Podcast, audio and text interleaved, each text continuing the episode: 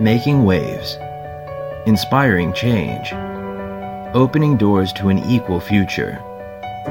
Here on the Traipsin Global on Wheels Disability Advocacy podcast, host Ming Canada journeys with an array of guests through the multifaceted world of disability advocacy. Guests will share their insights and will discuss some of today's most crucial questions and topics, as well as provide perspectives into the current disability rights movement and lifestyles of people around the world Let's make waves together in the disability movement. Enjoy the episode. For listeners who don't know him, Craig is a fellow Olympian and Paralympian. He became a world class champion in wheelchair racing and setting 21 world records and earning eight world champion titles. He was born with the desire to compete and to get the most out of every experience. His athletic accomplishments and winning attitude landed him a full Nike sponsorship that lasted him eight years, and today he coaches others to be their best. So, why do you think it's especially crucial for wheelchair users to stay fit? I, I coach a lot of wheelchair users now. I've been having some great, great connections with many of former racers one of the biggest things for being in a chair. It affects everybody. It just affects people in chairs differently. Somebody that stands up and walks around doesn't really transfer from one place to the other. They would just stand up and walk over right? Mm-hmm. Whereas if you're in a wheelchair, you don't stand up. So you transfer from your chair to a couch or your chair to your car. And so when you're fit, one of the biggest benefits is mobility. Getting from the floor to your chair. If you are at a healthy weight, you can transfer and you're just more independent. It's the same thing for people that walk around as well. It just is it just affects us in a little bit different ways. And most of the people in that, that I know that use a wheelchair, well everybody in life wants to be as independent as possible be able to do as much as they can the things that you can't do that someone has to do for you you know there's an added burden on it. And obviously if you're always waiting for somebody to do something for you you have to wait. And so you want to be as independent as possible. And being fit as a wheelchair user allows you to be more independent better transfers and taking care of your skin especially on your your behind you know, taking care of your legs, any type of wound that you might have heals properly. All those things are just critical. Oddly enough, I mean, I work with so many people that are working on their health. They're pretty unhealthy diabetes, people with cardiovascular problems, people with blood pressure, people with chronic fatigue and fibromyalgia and cholesterol problems. Just so many different issues. For someone in a wheelchair, the thing that will take you out quicker than all of that is a pressure sore. Hmm. Like it's just it's such uh, it's so important to have a good cushion and to take care of your butt. And if you take care of your butt, your butt will take care of you.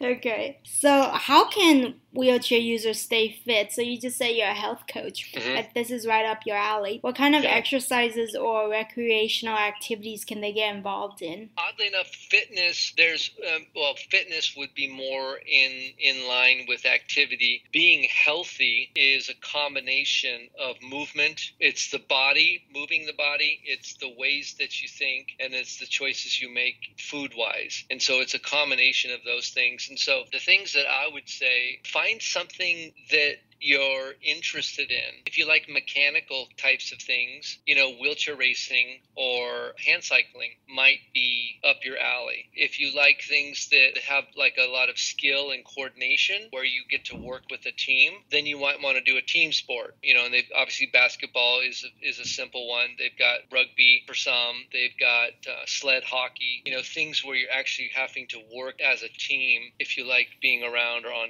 doing team sports, I've never really done a ton of team sports. So I've always done the wheelchair racing, marathons, and track, and then hand cycling. You know, things like that have been my forte. You know, I do some scuba diving, and I do some. I'll do pretty much anything for recreation, but right now I'm primarily focusing on hand cycling. It depends on what someone's interest is. To start off with, if you break down the commu- well, the one word community into two words, it would be common unity and so you want to find people that have similar passions in life and then do do those things with those people. So so you have to think about what kinds of things interest you. And sometimes that's really hard if you pretty much just sort of show up and just kind of get through the day. And, a lot of times with the clients that I work with, they actually don't really take a lot of time to think about what they want, and they don't take a lot of time to dream about if if they could do something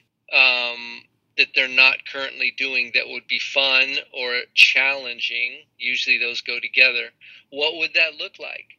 Let's say that they used to ride mountain bikes, then they got injured and paralyzed. Well, they have off road hand cycles that you can go mountain biking again on a hand cycle. If you like to watch tennis, well, you can get involved in wheelchair tennis. Go down to your, the local racket club and ask around, and you'll figure that out. What is something that you like to do, and then find a way to do that. We have lots of trails around here and they like to go backpacking or trail hiking. You can figure out some trails that are more wheelchair friendly and go get out in the wilderness, do some fun things and experience some new experiences and then find some people to go with you. Right now, I'm actually at Portland International Raceway. Every summer we do the PDX summer hand cycle series. And so for four months out of the year, every Tuesday night, we come out to the track and we ride. And they've got all these hand cycles. They got probably 40 hand cycles out here that are demos that are equipment. You can just show up, you get fitted into one, and then you get to go ride out on on the track. Doesn't cost you anything. You just got to show up. Ask around. Say you live in Oregon. Well, type in wheelchair sports Oregon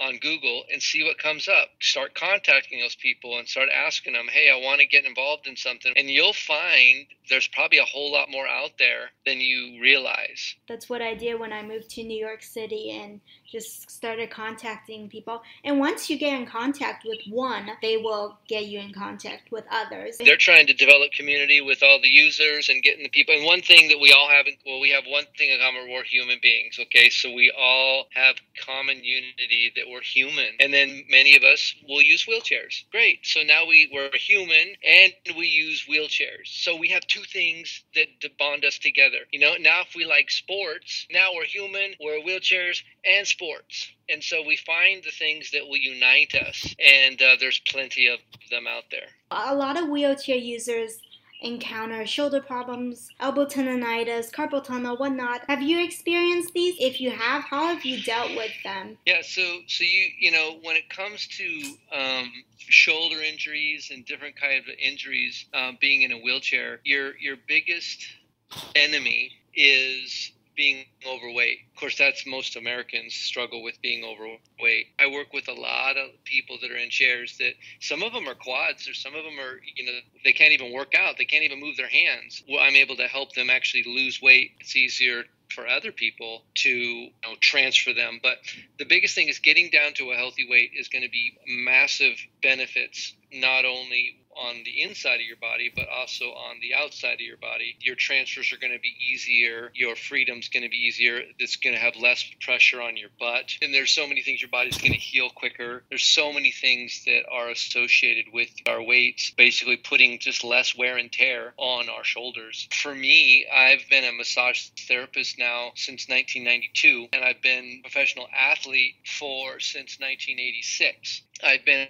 around the world of, you know, physical therapy and massage and training and all that for many years. And so when you're injured, you can't perform well in, in life or in, in competitions. For me, I haven't had any significant injuries in my racing career from training. I rest well. I pay a lot of attention to my nutrition and I try to train smart. Um, you know my my old coach that taught me many things, Kevin Hanson, and he just taught me how to really pay attention and be aware of what's going on inside your body. And he always told me there's a difference when you're exercising or training and there's pain. There's two types of pain. One's discomfort and one's destructive. And he said, learn to know the difference. And if you're ever pushing into pain where something's it's it's hurting you, you need to stop. I've taken that concept and that principle and applied it my whole life. But I get lots of massage. I do ice. I spend a lot of time on nutrition and recovery and you know getting the right types of proteins, carbs, and fats, and you know all that kind of stuff. What does um, it mean? I guess what does it mean to you when people say you're disabled? What? Well, disabled means not able, and there, yeah, I'm not able to speak French. I'm disabled. I can't speak any language except English, so I'm disabled lingually. I mean, there's plenty of things that I'm not able to do. Call me whatever you think, but if you call me Craig, I'll probably answer. Sounds good, Craig. Um, thank you so much, Craig, for participating in the podcast. We've really appreciated your insights. You betcha. And if people want to find more information on how to get a hold of me, you can go to craveoptimalhealth.com. Craveoptimalhealth.com, and you can get more information and connect with me, and I'd love to meet you. Thanks so much for your time in the interview, Ming. Thank you for listening. We hope you enjoyed the episode and came away with some information that you can now take with you to create your own change.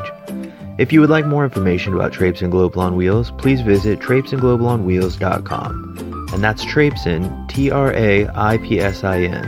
And for updates and other TGOW related news, follow our social media pages on Facebook and Instagram, where our handle is at Traipsin Global on Wheels, and also Twitter and LinkedIn. You can find the links below in the description box or on our main channel page. And if you have an extra minute, please make sure to review our podcast wherever you like to get your podcast. This helps us tremendously as we try to understand how best to serve our listeners and further spread the word of our mission. We sincerely appreciate your support, and we'll catch you again next time.